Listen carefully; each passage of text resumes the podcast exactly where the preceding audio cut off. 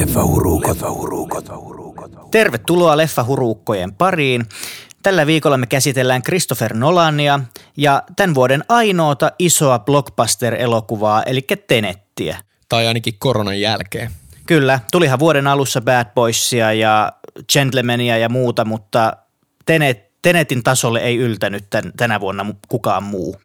Mitä mieltä sä oot Nolanista elokuvan tekijän? No se on just tällainen elokuvaohjaaja, joka sanoo sellaisellekin tyypille aika paljon, vaikka se ei olisi elokuvanörtti. Onhan se sillä lailla niin kuin kuitenkin tekninen seikkailu toimintaelokuvaohjaaja, että sillä lailla nyt ei puhuta ehkä sellaisesta draamaohjaajasta, jossa olisi jotakin hyvin tunteellisia henkilöhahmoja ja tällaista.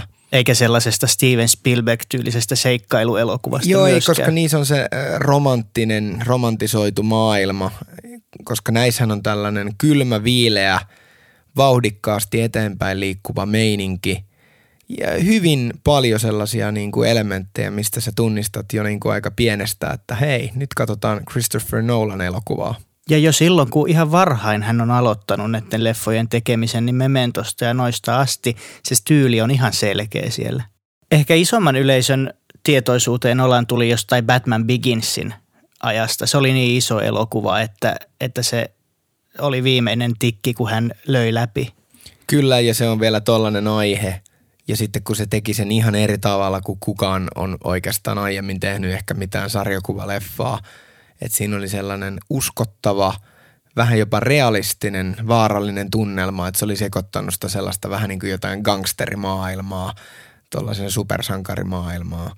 Että ei tosiaankaan puhuta mistään perinteisestä sukkahousuleffasta. No ei todellakaan. Ja mä muistan, että mä innostuin siksi siihen Batmaniin ihan uudella tavalla silloin, kun se tuli, koska se oli. Mä muistan, kun mä ylistin, että se on niin realistinen, tavallaan niin realistinen kuin Batman voi olla. Ja ylipäätään se oli kiva mennä katsomaan sitä, koska niin kuin toisin kuin nykyään tulee niin kuin joka vuosi jotain erilaisia Batman-leffoja ja tuossa on vähän jopa menee aika helposti jo sekaisinkin, että missä oikeastaan mennään. Mutta siinä oli niin kuin selkeästi, että edellinen siitä oli ollut nämä Joel Schumacherin Batman, Robin ja Forever-leffat, joka ei kestänyt aikaa juuri yhtään. Batman Forever kestää aina aikaa. No omalla jollain pervolla tavallaan, mutta siitä oli kuitenkin ehtinyt kulua jo aikaa. Eikä sitä oikeastaan tiennyt, mitä oli mennessä katsoa. Silloin ei puhuttu vielä mistään sellaisesta jutusta, että tämä on Christopher Nolan-leffa, mikä on sellainen vuoden elokuvatapausjuttu aina, kun Nolanilta tulee uusi leffa sen 3 vuoden välein. Kyllä. Ja ekan Batmanin jälkeen taisi tulla Prestige, eikä tullut? Sitten erittäin hyvä. Se oli loistava elokuva. Sitten tuli Yönritari, mikä ehkä sinetöi tavallaan sen hänen merkityksen nyky-Hollywoodissa. Ja sitten trilogian vikaosa, mikä oli ehkä heikompi kuin Yönritari, ainakin monien mielestä. Mun mielestä ne on aika tasaisen hyviä. Ne pitää mun mielestä aika lailla. Kaikissa on omat vahvuutensa. En ehkä välttämättä nostaisi mitään sieltä sillä lailla niin kuin aivan äärimmäisen paljon muita edelle. Mä silti ehkä tykkään sitä ekasta eniten. Mä tykkään syntytarinoista. Mä olin just sanomassa, että Batman Begins on ehkä mun lemppari. Mutta niin entäs muut elokuvat kuin Batman? On Dunkirk, mistä sä et ilmeisesti niin paljon pidä kuin minä. Ehkä se ei ole ihan tärkein elokuva mulle häneltä, koska se on vähän sellaista kierrätystä enemmän. Sellaista niin kuin isille ja pojille tehtyä sotaviihdettä, jossa ei oikein, että vaikka mä sanoin aiemmin, että Nolan ei ole sillä lailla mikään henkilödraamaohjaaja, niin siinä jotenkin tuntuu, että oltiin silti vieläkin etäämmällä, koska siinä on laajoja kuvia, paljon hahmoja, eikä se oikeastaan keskity kehenkään silleen hirveän paljon. Se ehkä vaivasi mua siinä. Mä tavallaan ymmärrän sen, mutta silti mä nautin siitä, että se on niin draamapitoinen sotaelokuva, koska yleensä jos on sotaleffa, niin siinä on niin paljon räjähdyksiä ja aina action-kohtauksia ja muuta ja mä en jaksa, mä puudun siihen hirveän äkkiä, niin sit kun siinä on tollaista inhimillisempää kulmaa, niin sit se heti herättää mun kiinnostuksen siinä, että nyt ollaan jonkun äärellä. Joo, ja onhan se sillä lailla kuitenkin kiinnostava elokuva, että se rikkoo sellaisen perinteisen Asta Zetaan rakenteen, että siinä on niitä limittäisiä tarinoita ja se kyllä parani loppua myöden. Mutta ehdottomasti mun suosikki kyllä kaikesta huolimatta on Interstellar, joka on mun mielestä koko 2010-luvun paras elokuva. On toitottanut sitä aika paljonkin ja se johtuu vaan pelkästään siitä, että tollainen niin kuin tietynlaiseen astronauttimaailmaan ja kuitenkin yliluonnolliseen kulmaan nojaava avaruusseikkailu genrenä on todella harvinainen kuvio. Niitä elokuvia on tosi vähän, varsinkaan sellaisia oikeasti niin kuin ihan hyviä, ihan kelpoja ja niin kuin sitten tosi hyviä, niin niitä ei ole kovin paljon. Täytyisi katsoa se uudestaan, koska mä en muista sitä niin hyvin ja mä näin sen ainoastaan silloin, kun se tuli.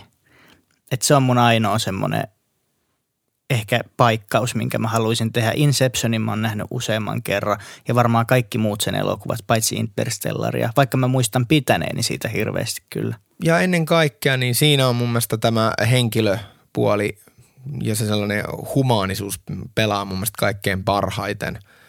Ja musta tuntuu, että aika monelle Inception on se The Christopher Nolan leffa. Ja vaikka mä nautin sitä elokuvasta tosi paljon ja se on todella, voi sanoa, mestarillinen ja todella mielikuvitusrikas tollainen skifi-fantasia-toimintaseikkailu. Vähän mukava sekoitus kaikkea. Siinä oli jopa Bond-elokuvan tuntua. Niin se oli niin kuin jälkimmäisillä katselukerroilla jotenkin, koska se ei hämmästytä se sellainen niin kuin se ideapuoli siinä ihan yhtä paljon, niin mä oon huomannut, että se on aika sellaista rymistelyä. No okei, Batmanit on nyt tietenkin sarjakuvaleffoja, mutta niissä on yllättävän vähän sellaista non-stop actionia silti. Siihen nähden, että ne on supersankarielokuvia suhteessa. Kyllä noi on enemmän sellaisia action-filmejä sekä Inception että sitten taas tämä Tenet, kun muut sen elokuvat. Joo, että uusi Tenet, no ei sitä nyt hirveästi liikaa vitsi paljastaa mitään, koska tää on oikeasti just sellainen leffa, että melkein sitä parempi, mitä vähemmän sitä tietää, mutta sanotaan näin, että se oli hauska sekoitus justiin Inceptionia ja Mementoa. Ja oli siinä vähän Batmaniakin niin kuin henkisellä tasolla ja muuta, ainakin alussa mun tulkinnan mukaan. Sehän oli teknisesti todella huikean hieno. Aivan mahtava elokuva. Ja sitä rupesi miettimään just ensimmäisen puolentoista tunnin aikana. Se oli siis 2,5 tunnin elokuva, mutta aika pitkälle se pelasi sellaisella kuitenkin, vaikka siinä on tällainen yliluonnollinen asetelma mukana, niin tosi pitkään pelattiin ilman niitä asioita. Ja siihen asti tuntuu, kun olisi katsonut niin kuin todella hyvää Bond-elokuvaa. Sellaista Bond-elokuvaa, mitä ei vaan yksinkertaisesti ole onnistuttu mun mielestä tekemään pitkään aikaan, että ne Bond-elokuvien juonet niin kuin nojaa tosi helposti sellaiseen lapsellisuuteen ja sellaisiin tosi jotenkin latteisiin ennen kaikkea loppuratkaisuihin. Ja miksi mä nyt puhun Bond-leffoista, koska tässä on agenttiteema ja se nyt on alusta pitäen heti framilla, niin tämä ei ole mikään juonipaljastus sinänsä. Mutta yrität sä sanoa, että tämä siis teki sen, mitä Kuolema saa odottaa teki 2002.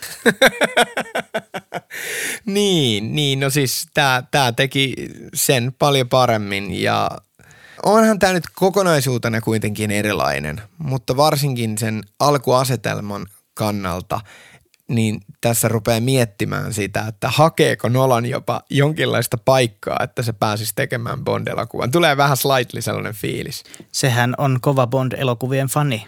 Että kyllä tavallaan se on nähtävissä tuosta jollain tasolla ihan ehdottomasti. Onko sille tarjottu sitä pestiä, kun ei kai oo? Ei mun mielestä. Se on sanonut mun käsityksen mukaan, että se tekisi Bond-elokuvan heti, jos se saisi. Mutta se on sitten tehnyt noita muita projekteja. Joo, no ehkä hyvä niin. Ja ilmeisesti se haluaisi sitten tehdä siitä enemmän omanlaisensa. Että ehkä myös toi Bond-franchise pelkää sitä, että siitä tulisi liikaa erilainen niiden näkemysten vastoin. Niin, koska onhan se kuitenkin aikamoista riepottelua, mä luulen, niin kuin Bond-franchises niin kuin ohjata se elokuva. Sama juttu kuin joku Star Wars, niin ei se ohjaaja välttämättä pääse ihan kaikkea siellä oikeasti päättämään. Mutta silleen, että se on hyvä, että se pystyy tässä omassa galaksissaan sitten kuitenkin tekemään ihan mitä se haluaa. Ja kylläpä se galaksi on niin kuin tämän yhdenkin elokuvan sisällä oli aivan äärimmäisen iso, että siellä käytiin aivan tosi monessa eri lokaatiossa. se korostaa sitä seikkailuelokuvan henkeä ennen kaikkea. Joo, ja koko luokalta tämä on mun mielestä verrattavissa Interstellaria aika paljon, koska sehän oli megaelokuva, siis ihan sanan varsinaisessa merkityksessä. Siinä on lokaatioita ja eri mestoja kanssa paljon. Toki siinä ollaan sitten niin kuin avaruudessa, mutta... Tämä oli ehkä parhaimman näköinen Nolanin elokuva kuin mitä se on tehnyt, koska kaikki Tallinna ja kaikki muut, missä ne kuvastetaan, ne näytti tosi hyvältä. Mitäs nämä pääosan esittäjät, että oli virkistävää nähdä tämä Black Landsman -tähti, mikä sitä jatkan nimi olikaan? John David Washington. Niin, oli mukavaa nähdä se niin kuin kuitenkin, koska se on siinä sellainen vähän sellainen hassutteleva hahmo ja se on sen tapa olla, niin tässä se on kuitenkin tosi sellainen paljon viileempi, mutta kuitenkin lämmin hahmo tavallaan. Karismaattinen ja tosi semmoinen action stara vähän. Mutta huomasitko, että siinä oli muutama hetki, kun sieltä pilkahti se sellainen, kun se heitti jotain veijarimaista sellaista vitsiä. Mun oli hauskaa, että tuli heti vaan, että hei, it's the same guy. Ja siitä huomasi, että se taitaa sekä, siis niistä pienistä lauseista ja lausahduksista, mitä se teki, huomasi kyllä sen, että se taitaa sekä komedian että vakavamman tosi hienosti. Että tykkäsin tosi kovasti, kuten myös tykkäsin Pattinsonin Robertista. Siinä vasta olikin karismaattinen rooli, että siinä oli pitkiä osuuksia välillä, että sitä ei välttämättä näytettykään. Mutta aina jotenkin, kun se tuli mukaan kuvioihin, niin mä oon alusta pitäen silti ollut sitä mieltä, että se on leffatähti. Se jätkä on leffatähti, vaikka tää startti nyt oli hölmö näiden vampyyrisaaga-teini- Shaiba-leffojen vuoksi se vähän vei huonoon suuntaan siitä, mutta se on niin ollut hauska huomata, että minkälaisia leffavalintoja, roolivalintoja se on heti tehnyt. Jo sen Twilight-saagana aikana, niin se sellainen kapina tuntuu olevan vahvana. Että siellä on ollut tosi sellaisia kummallisia, jopa ihan häröjäkin indie-leffoja. Se halusi päästä siitä leimasta selkeästi eroon ja mä en ole yhtään niin varma, että oliko Twilight sen uran kannalta jopa hidastava tekijä. Olisiko se lyönyt läpi nopeammin ja heti vakavammin otettavammin, jos se ei olisi tehnyt Twilightia. Mutta taas sitten toisaalta se sai, sitä mainetta, se sai näkyvyyttä paljon. Ja se sai tavallaan mahdollisuuden rahallisesti tehdä niitä indie-leffoja. Ja totta kai kuuluisa nimi halutaan elokuvaan aina. Ja mä luulen, että joillakin tekijöillä niin on saattanut vaikuttaa myös se hauska leikittely siitä, että meillä on tämä ex-teinitähti, joka oli Harry Potterissa se Cedric ja sitten se on ollut Twilighteissa, mutta jotenkin niin kuin mun mielestä alun pitäen sehän on todella, no tylsää sanoa, mutta se on todella hyvännäköinen jätkä. Mutta se osaa myös näytellä ja se mun mielestä teki sen selväksi Remember Me-leffassa ja Water for Elephantsissa, joka nyt ehkä on edelleen vähän sellaisia niin kuin,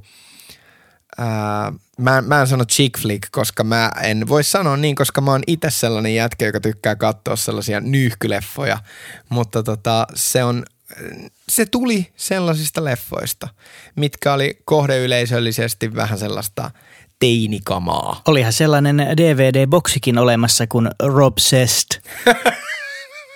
Kai sä omistat sen? En, ei mennä siihen. Sä haluaisit omistaa sen. Kyllä, se on nykyään keräilyharvinaisuus. Joo, mutta mä oon silti nähnyt kuitenkin sen kaiken läpi ja jotenkin alusta pitäen, että se on kova sälli ja se oli todella hyvä kakkosäijä tässä leffassa. Ihan siis täydellinen. Mä taas kuuluin siihen kastiin, joka oli hyi vittu Robert Pattinson. Sä olit se jätkä. Mä olin se jätkä, joka sitten muutti mielipiteensä oikeastaan Remember Me nähtyä. Mä näin sen kyllä pikkasen myöhään.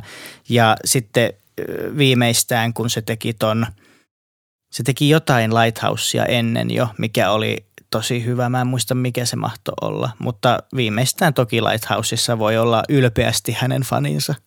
Good Time myös oli oikein hyvä leffa, joka löytyy ihan Netflixistä. Mä en tiedä, onko sillä ollut mitään hirveän isoa teatterilevitystä, mutta mielenkiintoinen tollainen pikku kujajuoksuthrillerileffa.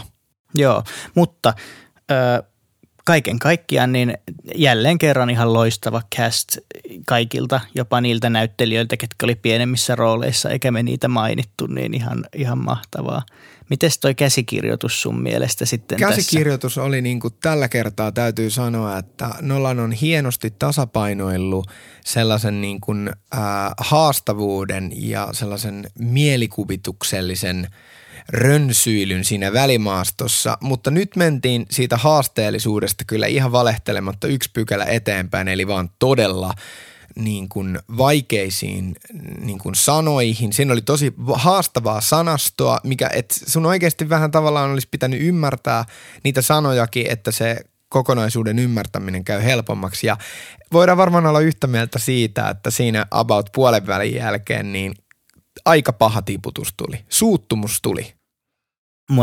Mulle tuli sellaisia spontaaneita naurun pyrähdyksiä aina välillä, kun mä olin, että mitä helvettiä nyt tapahtuu.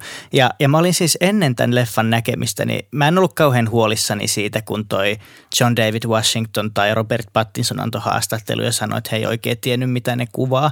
Mutta siinä vaiheessa sitten, kun Kenneth Branagh sanoo saman, että joo, että tämä on hänen haastavin käsikirjoitus, mikä piti lukea moneen kertaan ja ei ole vieläkään varma tajuaako sitä, niin sitten mulle tuli sellainen fiilis, että okei, jos mies, joka niin kuin osaa tulkita ehkä parhaiten maailmassa Shakespearea ja kaikkia muita Tsehovia, kaikkea helvetin haastavia tekstejä. Toisaalta se on eri maailmaa. Jos se ei ymmärrä Nolanin tällaista Hollywood-elokuvaa, niin kuinka vaikeasta ja monimutkaisesta voi olla kyse? Ja olihan toi aika haastava seurata. Oli vaikea. Kyllä mä olin ihan kujalla muutamaan otteeseen ja musta tuntuu, että vaikka mä olisin kuinka tarkasti katsonut siihen, toki katsoinkin, mutta sillä lailla, että ei vaan kaikkea voinut ihan ymmärtää. Ja edelleen jäi aukkoja, vaikka sitten täytyy sanoa, että mä uskon, että jos vaan jaksaa katsoa niin kuin loppuun asti sen niin kuin tarkasti, varsinkin siinä kohtaa, kun rupeaa asiat vähän menemään haastavemmaksi, niin pitää vaan yrittää keskittyä eikä saa luovuttaa, koska lopussa kuitenkin sitä uudestaan vähän niin kuin saa kiinni. Luuletko, että tämä monimutkaisuus vaikuttaa siihen vastaanottoon, mikä ihmisiltä tulee? Aivan varmasti. Mä voin kuvitella sellaista niin kuin nettikeskustelupalsta meininkiä, missä siellä sellaiset perusharrit heittää, että aivan paska. Mä voin niin kuvitella sen ihan vaan siksi, että tulee se ärsytys siitä, että kun ei tajunnut jotain. Mulla oli Big Short-leffan kanssa sellainen hetki, ja vaikka tavallaan se oli niin kuin teknisesti tosi hyvä leffa, niin siinä oli rahamaailmahommia, niin mulla jäi kuitenkin ihan vaan sen takia, että mä en täysin ymmärtänyt sitä, niin mulla jäi siitä se fiilis, että se oli huono tavallaan. Ei huono, mutta ei niin hyvä. Niin, no se on jännä itse asiassa, miten sen mieltääkin tolla tavalla. Haastattelin kerran Hannu-Pekka Björkmania, joka sanoi mun mielestä hirveän hyvin, että jos jotain taideteosta ei ymmärrä, niin sitten se on monista automaattisesti huono, mikä on aika outoa, koska eihän taidetta aina pidäkään ymmärtää. Ja varmaan Nolanin tapauksessa voidaan olla yhtä mieltä, että se on taiteen ja tällaisen blockbusterin yhdistelmää. Ja tuossa mentiin sellaisiin science-hommiin niin syvälle sellaiseen niin kuin johonkin tekniseen johonkin tutkimuskamaan koskien kuitenkin tällaisia niin kuin yliluonnollisia asioita vielä, niin siinä on kaiken lisäksi sekin taso mukana, että tiedeasiaa yhdistettynä yliluonnollisuuteen, niin kyllä se niin kuin, kyllä siinä tipahtaa. Kyllä joo, että saattaa olla, että joku sellaiset ihmiset, ketkä lukee paljon vaikka Arthur C. Clarkea ja muita skifijuttuja, niin ne saattaa... En tiedä, miten ne reagoi. Sähän oot lukenut skifiä aika paljon. No joo, ja sen takia varsinkin mua ärsytti, koska niin kun itsellä on aika niin kun vahva ote genreen ja sellaiseen niin kun monimutkaiseenkin heittelyyn. Mutta silti tapahtui sellainen niin kun pieni niin kun turpaanveto siinä. Ja voin vaan kuvitella, koska mä oon kuullut useasta suusta koskien just Inception-leffaa sen, että joo, piti kyllä 2-3 kertaa katsoa ennen kuin ymmärsin, mikä tuntuu mun mielestä ihan taas sitten jotenkin jopa koomiselta, koska sehän on todella perusteellinen ja siinä kuitenkin se juonikuvio onhan se on selkeämpi, mutta tässä niin kuin ei selitelty ja niin kuin me todettiin tässä elokuvan jälkeen, niin tämä oli osaksi myös tehty vaikeammaksi leikkauksen kautta. Välillä kohtauksia vaan katkottiin, että tavallaan sitä viimeistä lainia ei aina sanota tai ei näytetä aivan niin kuin loppuun asti, että no tässä nyt meni näin ja sitten siitä päädyttiin tähän seuraavaan tilanteeseen. Niin sinne vähän katkottiin ja se oli vähän tyylikäs myös. Joo, ihan ehdottomasti oli.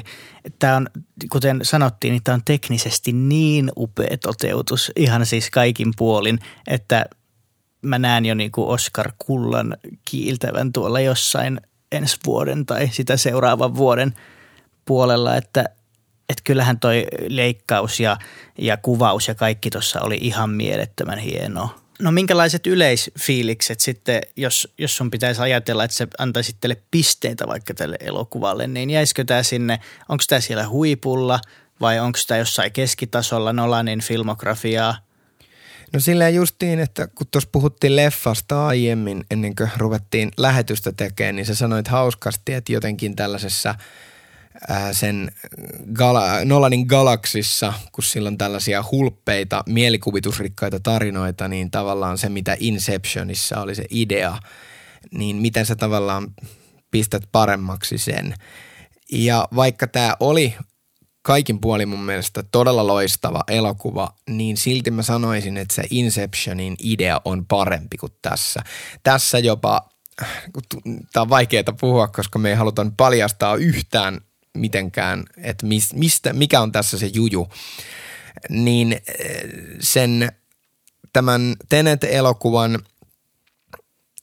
kun oltiin sen itse idean niin kuin ytimessä niissä kohtauksissa, mikä käsittelee tämän leffan sitä sellaista huikaisevaa juttua, niin ne oli vähän jopa välillä vähän puuduttavia ne kohtaukset. Toisin kuin Inceptionissa silleen, että jos nyt viittitään spoilata Inception, että kun mennään unesta uneen, niin se oli vaan niin kuin silleen wow, silleen niin kuin siinä tapahtui enemmän. Siinä se ideakärki oli vaan jotenkin mielenkiintoisempi, ihan vähäsen. Että niin kuin jos tolla tavalla arvottaa, niin siinä oli ehkä vähän parempia juttuja. Mutta sanotaan nyt tällainen nopeasti vaan niin kuin arvosana, niin mun on vaikea sanoa. 4/5. Mä en tiedä, haluanko mä välttämättä enempää antaa, vaikka tää oli todella hyvä, mutta tää on niinku tosi vahva 4/5.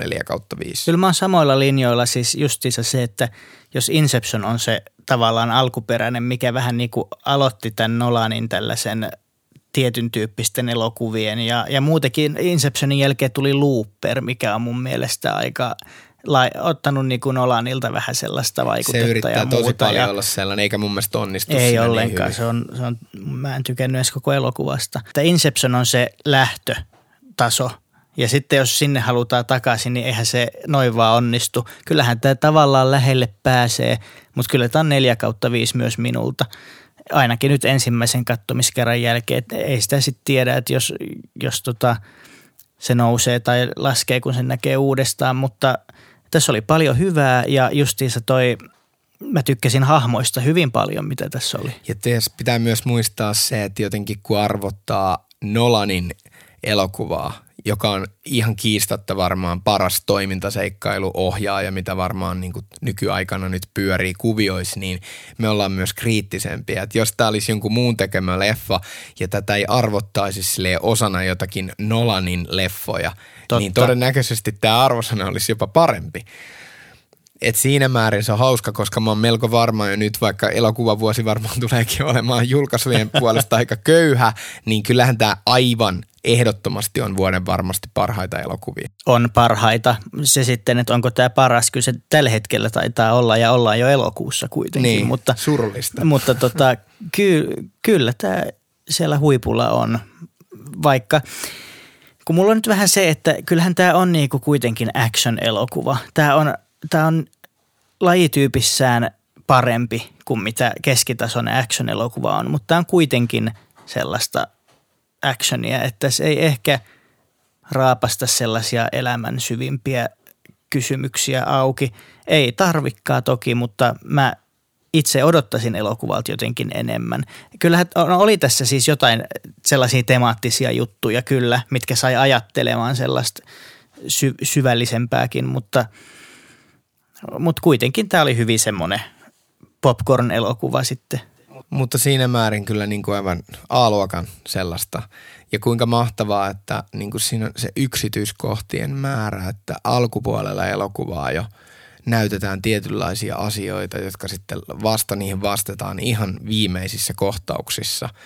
Niin se on kyllä vaan aivan niin mielettömän hienoa käsikirjoittamista ja tarinan kerrontaa. Ennustan, että Bond jää 2:ksi kyllä. Joo, no siis se nyt on melko selvää, koska Bond on valitettavasti kiinni niissä niin monissa kliseissä, formeissa ja vähän jopa vanhentuneissa vitseissä, joista ei päästä varmaan ainakaan nyt vielä tämän Daniel Craigin viimeisen elokuvan aikana minnekään, koska siitä kuitenkin määrittää se, että miten ne aiemmat on tehty. Mutta jos pitäisi sanoa sellainen pieni listaus tälleen vaan nopeasti, niin Nolanin leffoista. Lähteekö sulta joku tällainen vähän niin kuin top 3 tai vastaava? Ykkösenä ehkä Dunkirk edelleen. Kakkosena voisi olla Inception. Ja 3. tulee Tenet tai Prestige. Interstellar on ehdottomasti paras. Sitten tulee Prestige ja kyllä se varmaan sitten Inception tulee. Tuollainen musta tuntuu, että vähän tylsä lista. Kun ajatellaan, että 20 vuodessa Nolan on tehnyt oikeastaan vaan hyviä elokuvia, niin jään odottamaan tulevaa. Joo, tämä on vähän myös kismittää silleen, että vitsi kun nämä on niin eeppisen isoja projekteja, niin nyt se on silleen, että ja mikä tietenkin siisteintä on, että tämä oli todella loistava, mutta nyt taas saadaan odottaa 3 vuotta. Mutta toisaalta siellä on sitten tämän Denis Villeneuven leffat, jotka on mun mielestä se on vähän sellainen niin kuin joku tämän elokuvaveli tai serkku, että siellä on samaa estetiikkaa ja samaa tällaista skifi-asiaa ja eeppisyyttä. Että vähän ehkä samaa henkeä, että siellä nyt sitten Dyyni on vähän tämän tyylinen seuraava tällainen iso skifi-juttu, joka sieltä on tulossa, niin se tulee nyt ainakin tuossa välissä. Mutta miten Jesse käy nyt uusien elokuvien ensi vuonna? Että mitä ne tekee? Etenkin joku Hollywood, josta tulee isoja elokuvia. Isot elokuvatuotannot, että jos nämä rajoitukset ja kaikki jatkuu, koska Tenet hän ei kaiken järjen mukaan nyt ilmeisesti on menestynyt kovin hyvin ja aika monet leffat sai siitä esimerkin, kuten Bond-elokuva Dyyni ja niiden ensi-illat siirrettiin. Et onko sulla mitään fiilistä, että mitä tulee tapahtumaan? No mä en usko, että mikään palaa ennalleen ennen kuin rokote saadaan kehiin. Ja sehän on niin kuin leffateattereiden puolesta ihan tosi huolestuttava juttu, niin hän on ihan kusessa tällä hetkellä. Koska ei ole mitään isoja leffoja, mitkä niin kuin työntäisi ihmisiä leffateatteriin. Ei ole sellaisia, mikä olisi tavallaan pakko nähdä. Että sitten kaikki pienemmät indie-leffat ja tällaiset, niitä saattaa tulla ja nehän on yleensä ainakin mun mielestä niin kuin laadukkaampia kuin jotkut Avengersit ja muut, mutta sitten se, että kun niitä ei ole, niin eihän ne pysy pystyssä ne leffateatterit. Että tosiaan niin kuin sä sanoit, Dyyni, James Bond, Steven Spielbergin West Side Story, sitten kaikki nämä DC:n ja Marvelin jutut niin kuin Wonder Woman, ne on nyt siirtynyt niin kuin johonkin tuntemattomaan. No vuodella Bondi on nyt siirtynyt vuodella tällä hetkellä, Spielbergin leffa on siirtynyt kans vuodella, et saa nähdä. Näillä näkymin seuraava iso leffa taitaisi olla sitten toi huhtikuussa Bond, eiks niin? Mielenkiintoisen rooliin myös nousee tämä, että kun Oscar-pystit jaetaan tai ylipäätään elokuvapalkintoja, että mitä siellä tapahtuu? Nyt varmaan striimipalvelut tulee viemään aika paljon. Et sieltä on tullut tosi laadukkaita leffoja ja on tulossa myös sellaisia, mitkä olisi niinku hyvin selkeitä tällaisia Oscar-leffoja. Niin ne saattaa nyt kunnolla niinku lyödä läpi siellä. Toistaiseksi tullut aika vähän katsottua edelleen noita Netflix-leffoja, koska on vähän liikaa huonoja kokemuksia niistä. Ja niihin tarttuminen on todella vaikeaa. Esimerkiksi tällä hetkellä edelleen mulla on tämä Spike Leen Uusin näkemättä. Sinne tuli tässä toissa viikolla useampikin kiinnostava leffa, jos on ihan A-luokan tähtiä, kovia tekijöitä, mutta silti siinä on joku sellainen ryhtymisen kynnys katsoa niitä elokuvia. Toi on varmaan sulla joku ongelma, koska tulihan viime vuonna, siis tuli 4 kovaa leffaa, mitkä mulle heti tulee mieleen. The Irishman, Uncut Gems, Marriage Story ja Kaksi Paavia. Että nehän oli kaikki ihan loistavia leffoja. Ja sitten tänä vuonna on ainakin Spike Leen se uusi, mikä multa on vielä toistaiseksi näkemättä. Sitten on tulossa Sofia Lorenin comebacki. 10 vuotta hän on ollut eläkkeellä ja nyt tulee uusi. Joo, mä lueskelin tuosta kanssa. Ja itse asiassa sä oot kyllä oikees. Mä en ihan noista kaikista ehkä niin paljon digannut, mutta ne on kuitenkin laadukkaita elokuvia. Et ehkä se on nyt suunta on kyllä ylöspäin. Ja toivon mukaan tulisi enemmän tuollaisia oikeita elokuvia, eikä niinkään sitä teinileffaa ihme-kasarikierrätystä, mitä siellä on aika paljon pyörinyt viime vuosina enimmäkseen. Ja Applehan nyt on kanssa lyömässä läpi striimirintamalla, että ne osti sen Tom Hanksin Greyhound-sotaelokuvan, mikä oli muuten aivan paska.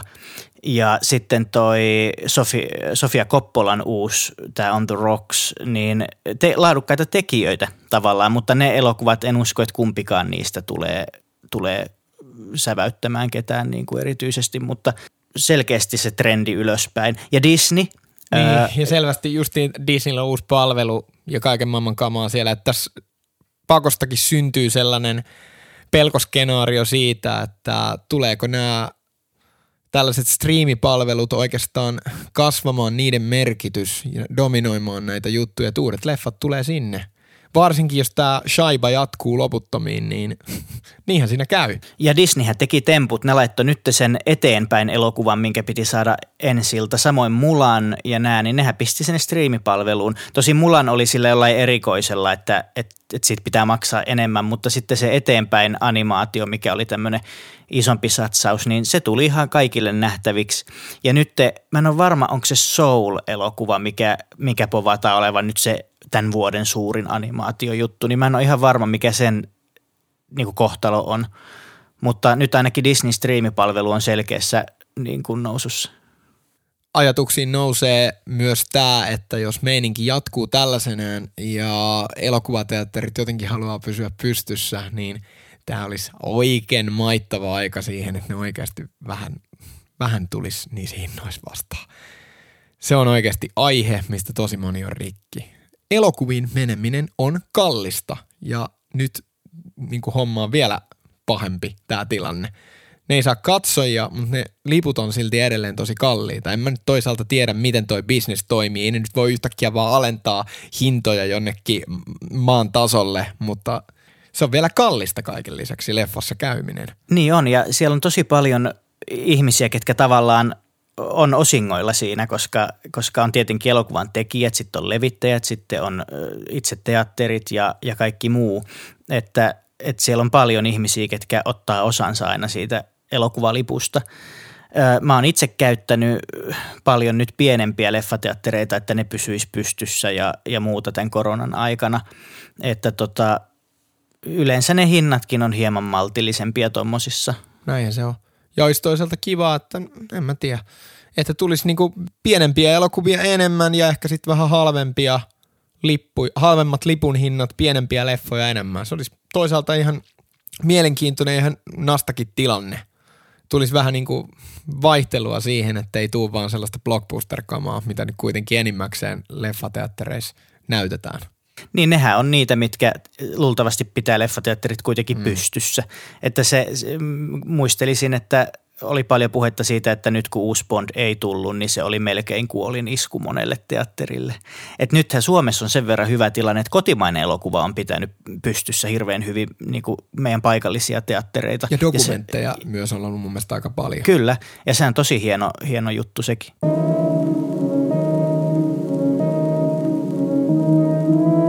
Leffa-uruukot.